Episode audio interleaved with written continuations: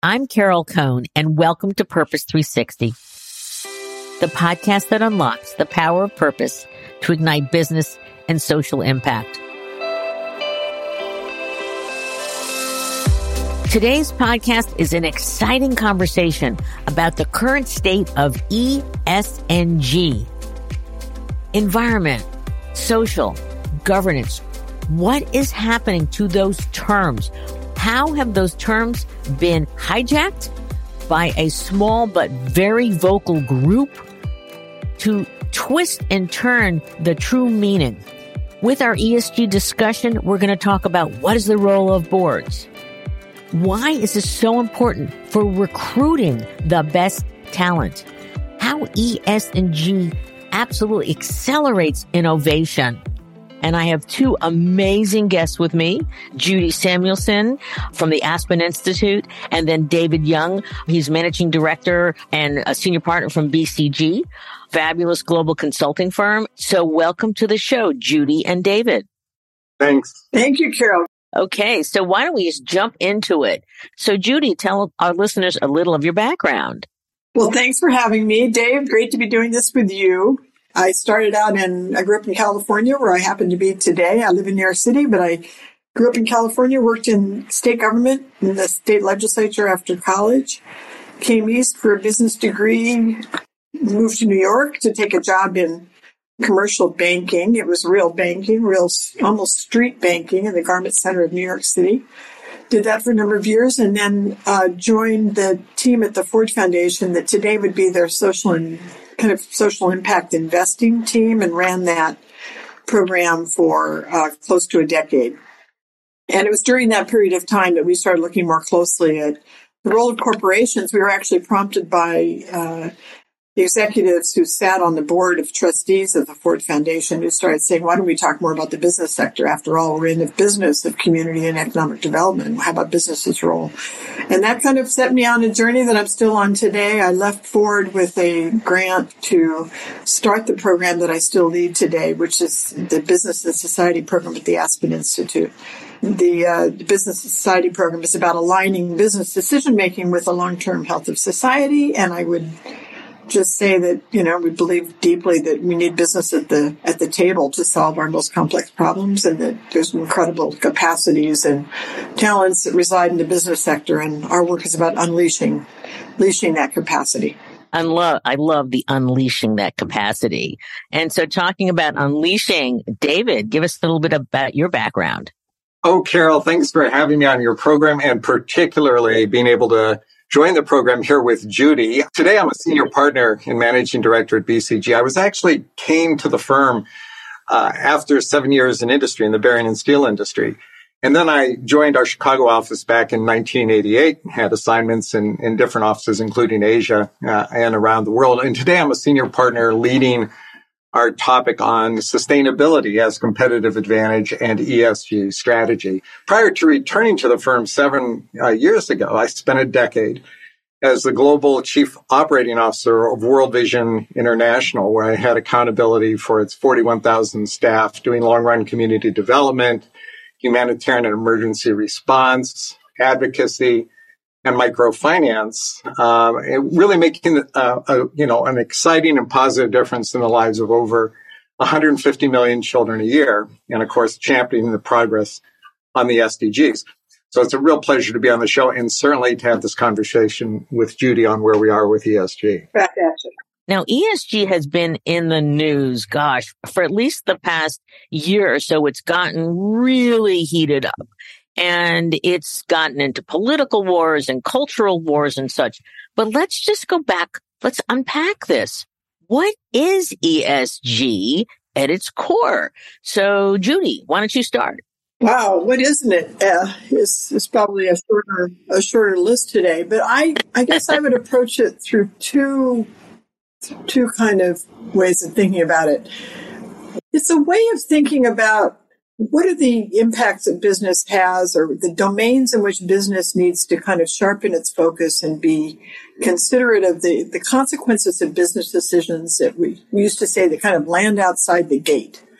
You know, business has a tendency to kind of think of its itself, its own kind of defines its own success in certain ways. And of course, that takes it into the competitive space and it thinks about customers and it thinks about other ways that are, that they can think about their revenue generation and, um, you know, the S, the social issues, the E, the environmental considerations, um, and then G, the governance part of this. And that's really very much where our work resides in a way because we're very much about how how are decisions made? How do you make high quality decisions that stand the test of time? When i'm talking to uh, executive teams and we get into this, uh, how should I think about ESG? I always describe it, it's look, it's the explicit recognition of material externalities that are created by your business on its stakeholders in those areas of environment and social impact and governance. But I also take the idea a bit further. And I ask people to think very deeply about how a business impacts internally and externally its economic vitality, environmental sustainability, the lifetime well-being of its employees and its customers and those it touches in community, the ethical capacity, the enabling of society, and then of course access, equity, diversity, and inclusion. So those externalities, if you want to, uh, those impacts that the business creates, both inside and outside, are going to be material to the investment proposition of the business and actually the resilience of the business over time. If you're a tech business today and you're not, uh, you know, don't have a good uh, employee value proposition recognizing the equity, diversity, and inclusion of a wide range of talents, guess what? Your business depends on that talent. It's going to have trouble over time. So while it's these kinds of things don't explicitly sort of appear on the company's financial statements today, they're nonetheless signals about where those financials may be headed. Ultimately, what the investor wants is a high quality, competitively resilient company. And they're looking for insight beyond what's sitting there in the backward looking financials of the business. So this whole thing, if it's really done well, is, is just a lens into the performance of the corporation in ways that might make a difference over time. Part of the complexity is, of course, that not all investors want the same things. And that, I'm sure we'll get more into that, but that's one of the real kind of conundrums today is that particularly in public markets, that there are so many, there are investors that, you know, they're all they're looking at is a return tomorrow or next week or, you know, short term under a year. Um, and that, you, it, that's not where the lines, you know, start to converge between value creation for the investor and for the firm. And so that's a, that's a particular domain that a lot of people have to focus on to try to get this right. I would agree with that, Judy. Yeah, I, I know that there some of the critics, and there are lots of critics and lots of you know proponents, say that the metrics aren't solved yet. That there's no like one single approved set of metrics, so that the E, S, and G reporting is parallel. So, how do you feel about that, and how are we are we getting closer to one set of metrics? I would say the one thing that I find helpful is the concept of materiality, right? And you'll hear that a lot in space. And materiality really says, look, what are the things most material, most important to critical stakeholders and to the performance of the business over time? And that connection is how I get the managerial and the investor to happen. Now, are the metrics there today? Are the correct, correct metrics there? I think it's a great question. No, right? And I put down the messiness of what's going on today to kind of growth pains. Um, if we sort of think about this, you know, ask ourselves, where were we 10 years ago? Where were we five years ago?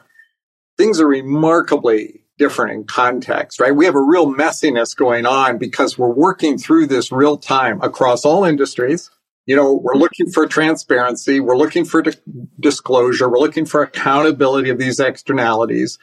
And so the burden in my mind falls very much onto the company to be just razor sharp about what matters, who are the stakeholders, what really matters to them, and how does what matter to them or what should matter to them connect to my business?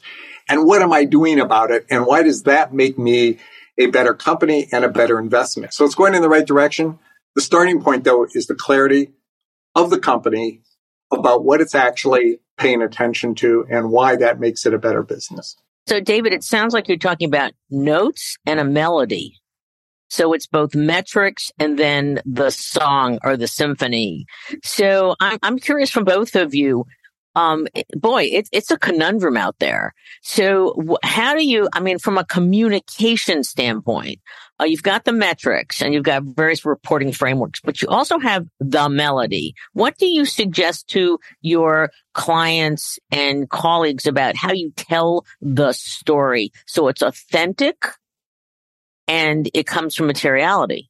If a company, to be able to speak authentically to this, they really need to know who matters in order to deliver on the supply chain, in order to, you know, who who's granting the license to operate it? They're dependent on certain minerals or on certain kinds of inputs that are the you know domain of certain jurisdictions.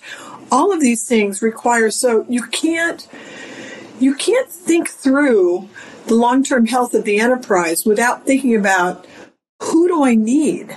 Who am I on who am I truly dependent? Where's the mutual relationships that are going to be? And sometimes it's working with competitors. Sometimes it's working outside of your own industry. Sometimes it's working across lines and, you know, brings us into, you know, kind of some of these new and exciting, I think, areas of, of kind of co-creation with, with people in the nonprofit sector and NGOs that may be the guardians of something that is very, very critical to your, you know, to your, your product. I think that the employees are in a remarkably important piece of this puzzle and that they, and unlike investors, they actually are the short-term investors, they are very pretty much long-term. The employees, ironically, are a better window into both the outside and the inside, and they're the ones who are managing the supply chain. They're the ones who pick up the sensibility of the of the customer and and and they they see the cracks between the intentions and the execution because they live it. And, and, I love that you're saying that because for over two decades, I've been talking as employees as the number one stakeholder.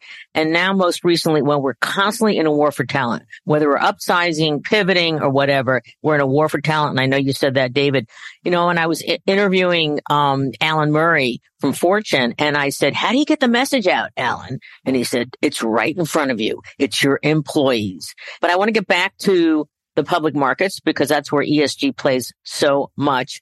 And so I, would like to ask both of you, how the heck did we lose control of this? And all of a sudden you've got Governor DeSantis and you're talking woke capitalism and uh, culture wars.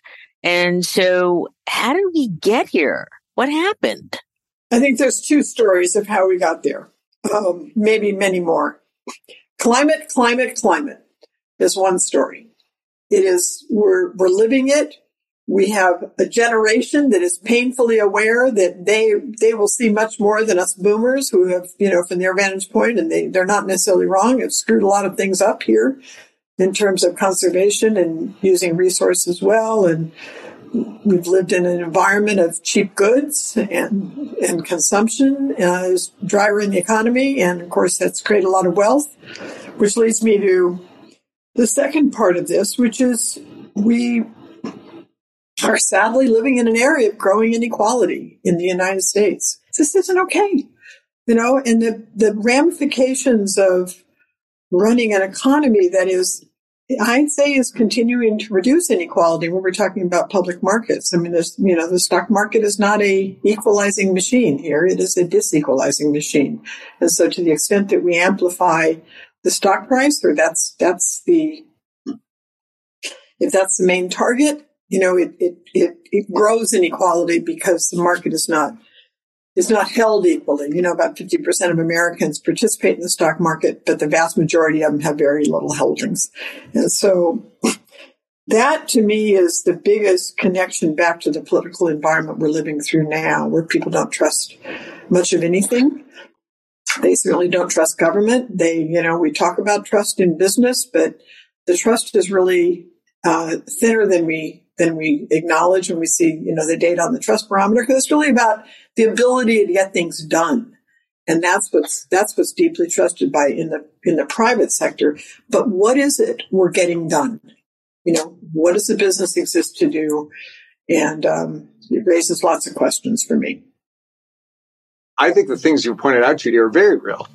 And I think that they actually pose a risk to the sustainability of the business context, right? Fundamentally, you know, what this should be about is, is creating higher quality, more competitive, and resilient companies, more competitive and resilient industries, and a more competitive and resilient country. And those things are not possible if the underlying fabric posed by lack of attention to externalities causes these various very issues, whether it's the emissions driving down biodiversity, causing water stress, exasperating inequalities, right? Those things are not good for business over time. And when we're not clear about that, when we sort of, as sustainability professionals or as ESG communicators or however, however you want to think about it, when we don't constantly re-educate people that what we're really trying to do here is get those quality companies, right? Is to build those more competitive industries, is to have a more competitive country that is, that is geared for the future, that is fit for the future. But if we start crowding everything in, if I believe as a CEO, I have to comment on everything, then I'm opening myself up for, you know, basically acting like I'm an expert on things that frankly, that's not what the company is about. That's not the things that are going to drive value creation over time. And it's not the things that are going to bring us to a business context that's better over the long run. And David, in our in our pre-interview, you talked about you talked a lot about innovation, and and I think that you know how do we get the conversation shifted from politics, are you red or are you blue, or to more about healthy, growing businesses that help to innovate towards climate or health equity or such. How do we get there? And I know there's no magic answer, but any suggestions? Because our listeners are sitting here going like, we have to understand our materiality. We have to understand our risks. We have to manage to them and then we have to help grow this Judy and I have talked about this unique moment we're in before, which on one hand, there's all those things, Judy, that you've described. On the other hand, this represents the single biggest transformation of the industrial base and socioeconomic platforms in the last four or five decades. This is a very, very big deal and our excitement should be over the opportunity less over fighting about terms and risks and things like that. Everything is both a risk and everything is an opportunity today. And so I think you're absolutely right. And it takes us back to both, you know, where's the agency inside business to be creative about this and to be, and to recognize the incredible role of the public sector at the same time. That it's not just about the private sector. That's our focus. And we believe deeply in supporting the change agents that exist inside business and enabling them to kind of drive the innovation within and to make those connections that business needs to make. And so we have programs that are designed to really identify those people and support them and have been at that for a long period of time. That can be very gratifying work. But they, today they need to understand this kind of broader context. Nothing moves forward without having a body, body politic kind of believing in the future. And, and so our work is not done. And, and I'm, I'm wondering when you get your groups together, Judy, you get lots and lots of corporate professionals. Is anyone talking about, um, what is a term? Because the, the thing that woke anything has done is it's a singular term. Yes, it's got may, maybe different flavors, but it's said again and again and again and again. And so the question was, I, I, mean, I think that the GreenBiz actually said, don't use the term ESG, just do the work. So are there any terms that are coming up at all in terms of both of your, you know, your constituents that is, is a, a it's, it's a complex issue, but a simplified way that we can say it again and again and again and again? We'll all be better off if the term recedes, but it's replaced by a clarity about what it means to create long-term value. And that is that goes by many terms and it you know it's specific to the enterprise. In some respects i think that the you know i was talking to a colleague about this a couple weeks ago. That term falling out of disfavor may be a sign of the success that we're actually seeing that more companies are actually they're playing a different game than they were 10 years ago I think specificity really matters here. Again, we're back to narrative and storytelling. And how do I talk about this, right? We don't want to get pulled back into being so simple that it all falls apart and we lose our ability to understand why this is important, why it's a critical moment in time. And so this enormous opportunity we have, this new way that we can sort of behave as a society that makes it sustainable, we cannot let that fall into, you know, simplistic rhetoric. And so whenever we hear that, we should push back and say, wait a second. Tell us again why this is going to make us more competitive as companies, industries, as a country, why it's going to make us a better society and a planet. Let's get to those questions. And I think, you know, I actually believe people, the general public, are plenty smart enough that if they're actually uh, taking down those kinds of conversations, rather than letting the airways fill up with these other conversations, that they will then appreciate, uh, kind of appreciate this. Um, you know, I share a little story. I, I don't know if you, Carol, if you want me to share it here. I think I mentioned it too about the excavator operator um, who way up in the north woods of Maine is building a road. And a good fr- uh, a good friend of mine, he leaps out of his cab one day, having gotten riled up by listening to one of the cable channels about ESG and woke capitalism and how his pension is being, you know, hijacked by policy.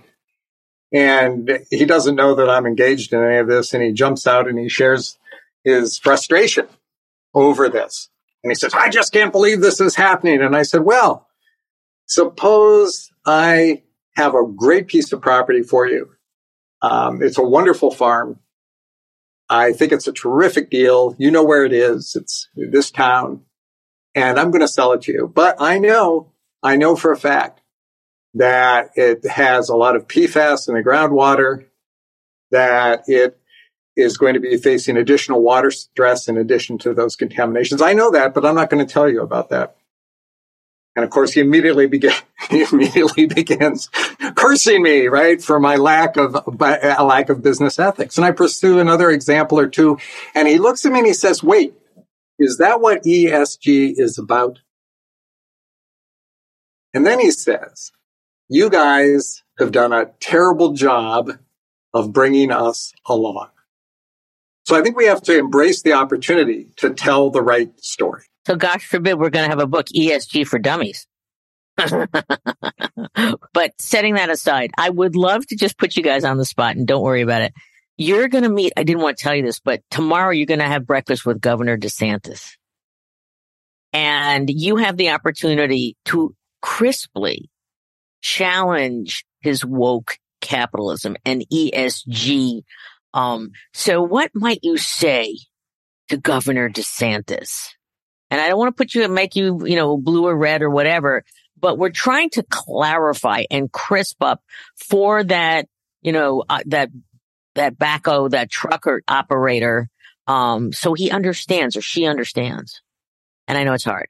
What I would say is, Governor, could you agree that the things we should aspire for are the most competitive and resilient value creating companies that we can?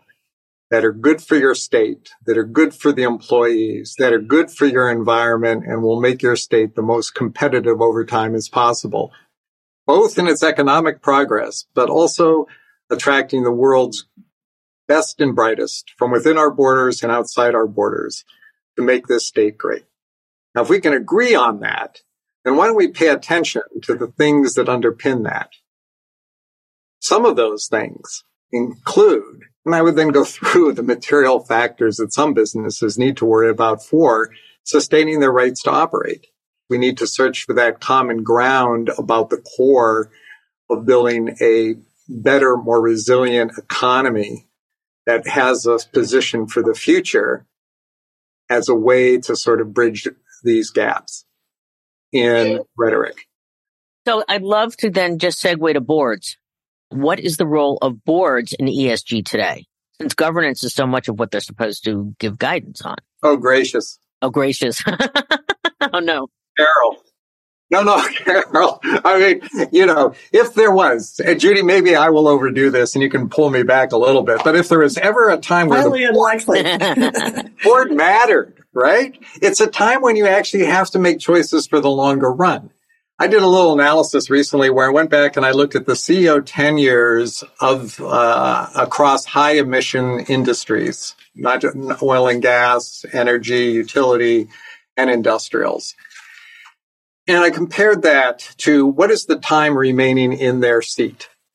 Okay. And it, it was about three and a half to four years to the median within their industries. And then you're sort of saying, okay, and so everybody's bravely making net zero goals, 2050 net zero goals, announcing plans. Almost any of the transitions we're talking about go well beyond the time of the CEO and yet require the bravery of the CEO right now. Now, who is it that actually is supposed to work alongside management to introduce the right horizon, the right balance between tomorrow and today? And so if we are honest about, particularly in, in uh, the US, our system, the board really has to step up here if we are going to deliver on these promises and this trajectory and this rate of change and this ability to have companies and industries that really are in the right context for the future. This is a legacy moment for most CEOs, but incentives are not out there to create legacies. They're out there to create earnings. And we need the board to put a legacy perspective onto these moments right now. Well said.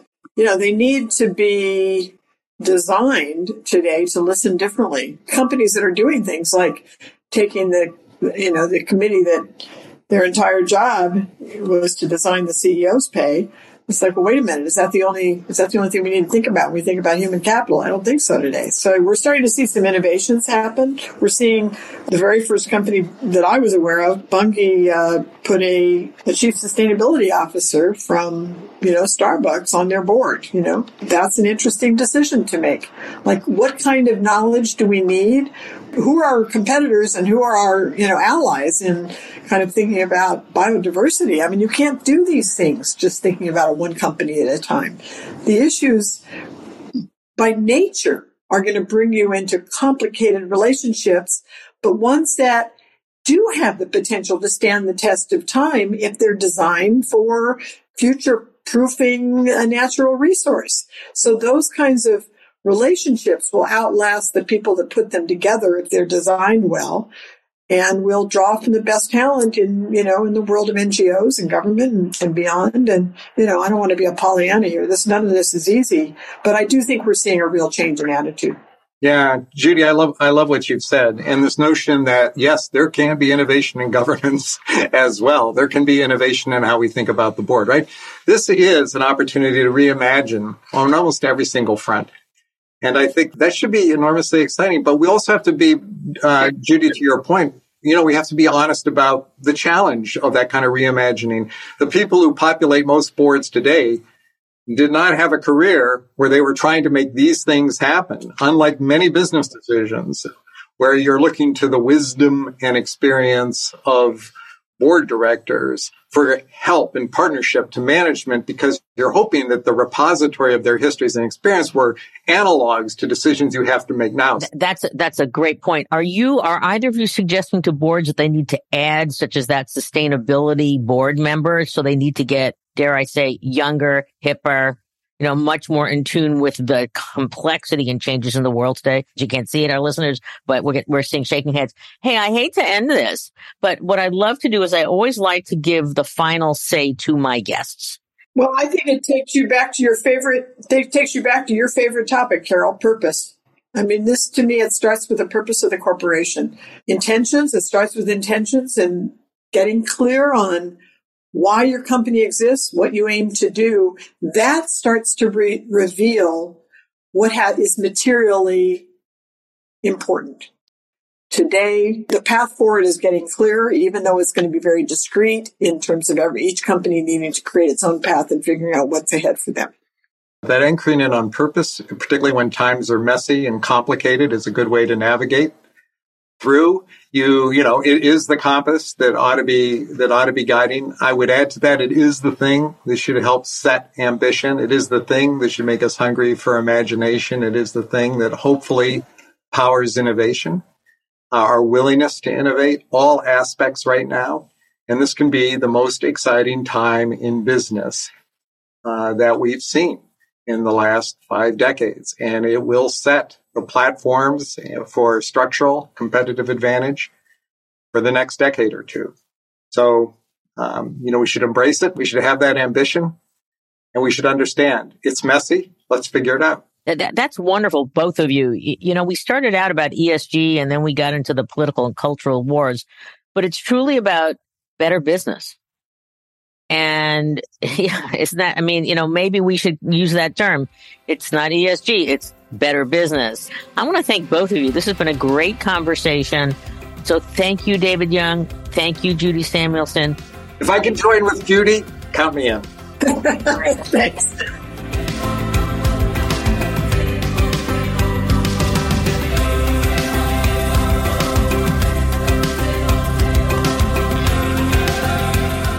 This podcast was brought to you by some amazing people, and I'd love to thank them.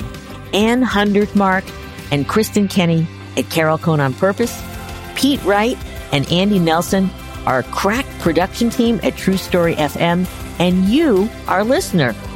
You know, we love hearing from you, so please give us feedback. Let us know names of people you'd like to hear on a future episode. How about some new questions to ask? And also, please rate and rank us because we really want to be as high as possible as one of the top business podcasts available so that we can continue exploring together the importance and the activation of authentic purpose. We all know every company, every brand, every not for profit must define their purpose, refine it, and activate it and evolve it over time so it has the greatest impact on business, growth, and society. And by listening to these episodes and sharing them with your colleagues and talking about them, I want to inspire you to have an amazing answer to this question. What is the power of your purpose? Thanks so much for listening.